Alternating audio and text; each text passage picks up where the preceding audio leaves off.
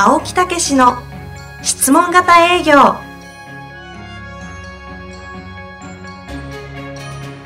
営業それは商売の原点。トヨタ大阪ガス生協などの営業マンも実践。2万人を超える営業支援を行った青木武氏が営業の真髄を語り尽くします。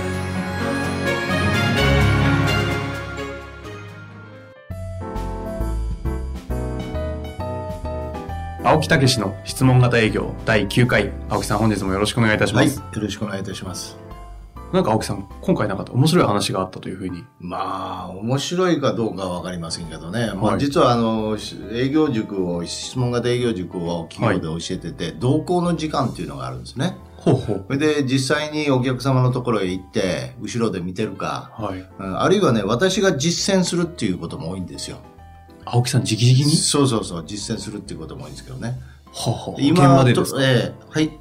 現場でですか？現場で。はい。で、今たまたま東京の企業を教えてまして、はい、それで、そこの支店で、えー、栃木の方へ行ったんですけどね。はい、えー、で、そこのリーダーの人に教えてて、はい、で、同行でね、行くから用意しといてって言って言ったら、はい、実は分かりましたって言って、それで前日にですね、まあ、ルートセールスの会社なんですよね。うん、ある会社へ何年かぶりに行って、あの、実は私のところで、あの、営業塾っていうのをやってまして、その先生が営業を教えてくれてるんですと。うん、その人が、あの、現場へ行って、営業の見本を見せてくれるっていうことなんで、あの、社長のとこで一回その見本を見せてもらおう思うんですと。というアポの取り方をされたんですか？そうそうそう。むちゃくちゃですね。むちゃでしょ。はい。そしたらその社長も、へえ、君んとこそんなんやってんの？って。え、何？その先生が私に向かってプレゼンするわけ？直々にやるんだ面白いやないかと。聞いてみたろうやないか。それ、あの、相手方はちなみに社長さんそうなんですよ。中古車屋の社長さんでね、ある商品を売りに行くっていうことなんですけどね。はあ、うん、それで、プロ同士の戦いみたいになりますね。そうなんですよ。で、その社長に、またもうそのリーダーがお願いしました。ところでその社長、せっかくですから、はい、うちの部下にもそれをね、社内に導入してますから、はいはい、あの、3人ほど連れてきますんで、うん、傍らで見せたいと思うんですけど、いいでしょうか？いいよ、いいよって。な、勝手にその話が進んで、青木さんアポ取れましたと。リーダーと部下3人同席のもと、そうそうそう青木さんそこにくっついて。で、翌日に時間だってね、そこへ行ったら、はい、あの、ちゃんとアポ取ってきましたと。そこの社長が話を聞いてくれるということですと。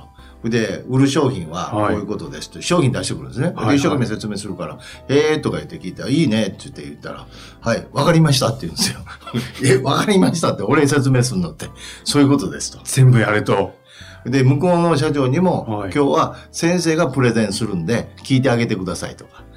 それでそこのうちの部下も連れてって、先生がどういうふうに日頃教えてることを実践するかを見せてくれるんで、みんなでしっかり見るようにと。いやー、その方もまたむちゃくちゃな、設定を。それは、奥さん的には結構やっぱりさすがに緊緊張というか。私ね、はい、7年間ぐらいやってます、はい、初めての体験です。そうですか。いろいろ教えて。茶ぶりもいいとこですもんね。ところがね、全然緊張しないんですよ。はい、面白いね。さすがいいこと考えたね、みたいな。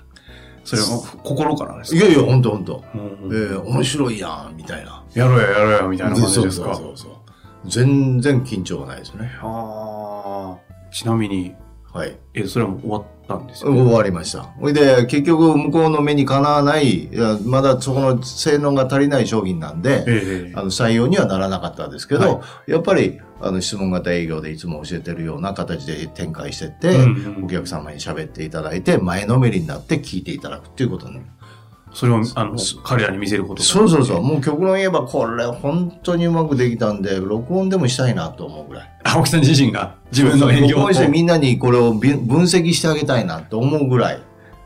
まあ、個人情報なんで、そのことはできないですけどね。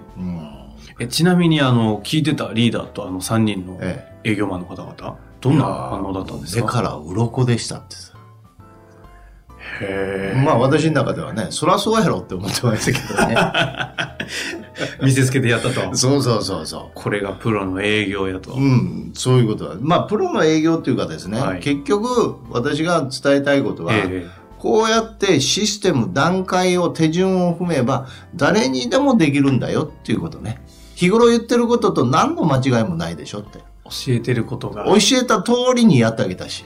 でもそれでも相手は心を開いてくれたし、うんえということでね、まあむしろ勇気を与えられた。なるほどですね。ねだから、まあ結局ですね、あの、そこで伝えたいのは、誰にでもできる。はい。うん、そういう手順、今言うように手順を踏まえればできるんだっていうことで、勇気をこう与えてあげるっていうのが私の仕事やと思うんですね。まあ、ポッドキャストもですね、ええ。本当に聞いてるリスナーの方から、あの、うちの社員たちもですね、ええ。いろいろそういう話上がってきてまして、あ、そうです最近はですね、ええ。ファンの女性たちが非常に社員で多くてですね、私が営業の話をどうこう言うよりも、ええ。青木さんのポッドキャストを聞いてもらった方が、あの、ええ。説得力が高いという、ええ。非常にあの、ちょっと悔しいなという。いいじゃないですか。そうですね。ね、でもね、そういう方法だけじゃなくって、なんかこう、聞くと勇気湧くなとか、やってみた、やってみたろかなみたいなね。そういう気持ちになっていただけると、すごく嬉しいですよね。そうですね。うん実際そういうふうな影響はいっぱい与えられてるんじゃないかなと。そうですかはい、思うんですが。ちょっとあの、早速、ええ質問の方入りたいと思うんですけれども、ええー質問の方読ませていただきます。はいえっ、と、この方は保険の、ええっ、と、保険の営業マンの方ですね。えええー結構若い方で27歳となっております。えなるほど。えー読ませていただきます。営業のに行くのが怖いんですが、どのような心構えでいればよいでしょうか？なるほどとね。いう質問が来てます。ええいやこれわかりますね、私。ええだからね、まさに今事例を出した話が実はそうなんですよあ。もしはい私がそれを見られるのが怖かったり、うん評価されるのが怖かったりしたらもうその場面ってすごく怖いですよね。確かにそうですね。ええだけど全然そんなことはないと。なんで怖くないんですか？要はですね、あのーまあ簡単に言えば営業に行こうと思ってないんですよ。営業に行こうということは何かはい。を買ってもらおうとか、うん。売ろうという、うん。そのやっぱりこう力みがあるんですね。だけどそんなね、買いに行ってね、すべて買ってくれたらね、大変なことになりますね。で営業に行くっていうのは売ることとか受けやろうではなくて、え青木さんの感覚は何をしにえ行く？コミュニケーションに行くっていうことですよね。そして、買う意思のある人、そういうことのニーズのある人を探しに行くっていう感じですよ。探しに行ってるそうそうそう。だからはい今言ったように、全員がそんな買ってくれたらね、そんなありがたいことないけども、うんやっぱりみんな思ってることとか、感じてることとか、欲求とかニーズとか違うんですよ。まあそうですよね、ええ。だからそういう意味では、そういう欲求をが高く持ってる人、はい。そういう人を見極めに行くって。あー。え欲求が高い人を探しに行く。そうそうそう。じゃあそのためには何かっていうと、うん。気軽に話をしに行って、うん、こんにちはどうですか？って言って、こういうことやってるんですけど、なんて言って、うん。相手がまずそういうことに対して興味を持つ、食らいついてくるかとか、食らいつくっていう言葉はあれですけどね、興味を持ってもらうかとか、はいはい。いうようなことを確かめに行って、それでそそういう気持ちであればさらに踏み込んでいくと。うーん、えあのここにこの方営業に行くのが怖いっておっしゃってるじゃないですか、ええ何に怯えてるんですか、ね、えやっぱり拒絶ですよね。あ相手からのそうそうそう。相手から拒絶。つまり自分が提供しているものを、あるいは自分が今から言おうと思うのを拒絶されるっていう。ういうこと。つまり、あの、その商品そのものを、例えば必要ないって言ったら、その商品そのものがいらないっていうことなんで、ん、自分を否定されてるわけじゃないんですけど、うんでもやっぱり自分がいいと思って提案しに行くから、やっぱり自分を否定されたように思っちゃうんですよね。うーんだからそういう商品と自分のまあ価値がイコールみたいに捉えていっちゃうとそうこういうことが起きるんですかね。うん、そういうことですよね。うん、だから、あのーそういう意味でこう拒絶されることの怖さなんですね。えでも怖いというか物を売れなかった時ええの感覚って拒絶された風に思ってしまうこの方の気持ち少しわかるなと思ったんですけど、うん、まあだから、まあでもそんなことないっていうだけの話ですか、まあその必要ないっていうことですよね。今のところのタイミングじゃないっていうそういう感覚ですよね。だからあそうですかってまたよろしくお願いしますでいいんじゃないですか？そこのある種のなんていうんですかうんドライさっていうとちょっとニュアンス違うんですかね、うん。割り切り感？割り切り感というか見極めなんですよ。みそうかうん見極めに行ってる。この人は必要とされてるかどうかを見極めに行ってるっていうことですよ。ええそして見極めでそういうことに対して多少なりと興味を持ったら踏み込んで、さらにその興味が高いか、あるいは高まってもらえるかということを踏み込んでいく。それでさらにその踏み込んで、あの、うすその興味が高そうならば改めてきちっと時間も取る。あーえ確かに見極めるっていう表現であれば、ある種、えっ、と、主体はこちらですもんね。そうそうそうそう。別に切られるわけでもなく、こちらがちゃんと見ええ見て決める、見極めるわけですよね。そういうことです。ただそんなに多くないですよ。そういう人は。ええ。これが紹介とか飛び込みとか、はいああるいは電話アポイントメントって言ったら比率は変わってきますよね。うんうん障害の場合は非常に高いはいということですからね。えーだからそういう意味で、あのーそういうことのこうパーセンテージとかある程度そんな高くはないということも分かっておいたらいいわけです。なるほどですね。えーそれともう一つあるんですよね。なんでしょう。えー営業というと売り込みに来るというお客様はそのようなあのイメージを持ってます。えだから違うんですか？え、いやいやいやいや。えそう、いや、だから、売り込みに行くということは防御します。拒絶しますよ。最初からバリアを張りますよね。確かに。ええだから、つっけんどになったり。うん、最初からよう、いや、よう来たなって大阪弁で言ったら、うん言いませんよね。何？とかさ。そうですよね。うん。何してきたの前そうそうそう、ちょっと忙しいけど、はいという。それは、まあ、要は売り込みに来たというね、ことを、そういうふうに、えー営業に対して思ってるからです。だから、そういうふうに営業マンは思って思われてるということも理解しながら、こんにちはって入ったらいいんですよ。え、その時に何をすれば、その売り込んでバリアを張られてるえ相手に、ええそのバリアを解ける。え。いやいや、だから、いや、うちは別にね。こんな子供みたいな質問しちゃっていいんですかね？いやいや、全然いいですよ。うちはそういうことは今んとこどこないとか、はい忙しいからって、ああ、そうですか、そりゃそうですよね、って、ええ言いながら、はいところでって言ってまた入ったり。出ました、またところで。ところで。ところでの後って例えば何ですか？え、ところでこういうことってお考えなことありますか？とか、普通に会話してったらいいですよ。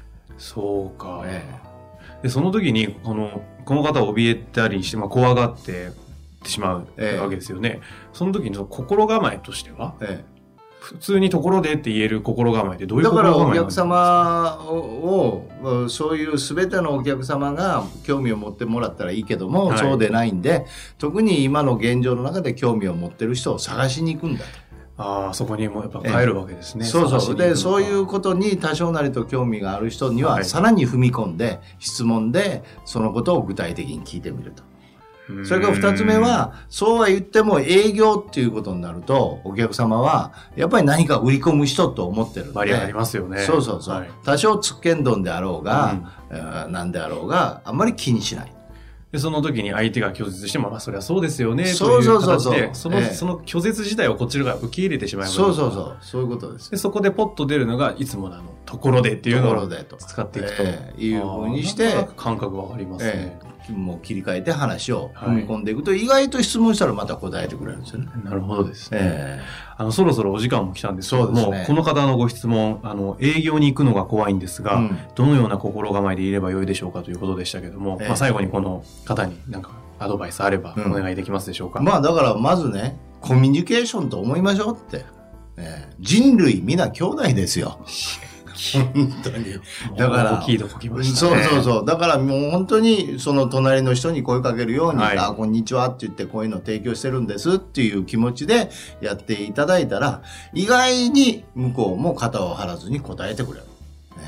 そして多少冷たい人は、やっぱりそういう営業ということは売りに来るという何か観念を持ってるんだなということを理解して、ニコニコっとしながらところでって言って言ったらいいじゃないですか。ああ、相手側がそういう前提を持ってしまってるんだなぐらいで受け入れてしまえばいいわけですね。ええだから、まあとにかく、まあ貢献のつもりでお役立ちっていつもね、言ってますけど、はいおっしゃってますお役立ちのために、えーお役立ちだと思ってやっていきましょうと。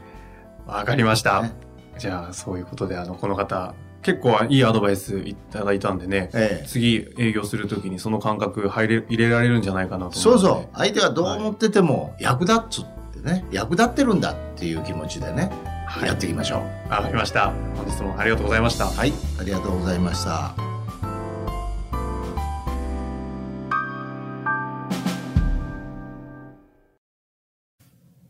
遠藤和樹です。番組では青木武氏への質問をお待ちしております。ウェブサイト質問型営業のホームページの右サイドにあるポッドキャストのバナーからアクセスいただきお申し込みください。ホームページは質問型営業で検索するか、URL www.s-mbc.jp でご覧いただけます。それではまた次回お会いしましょう。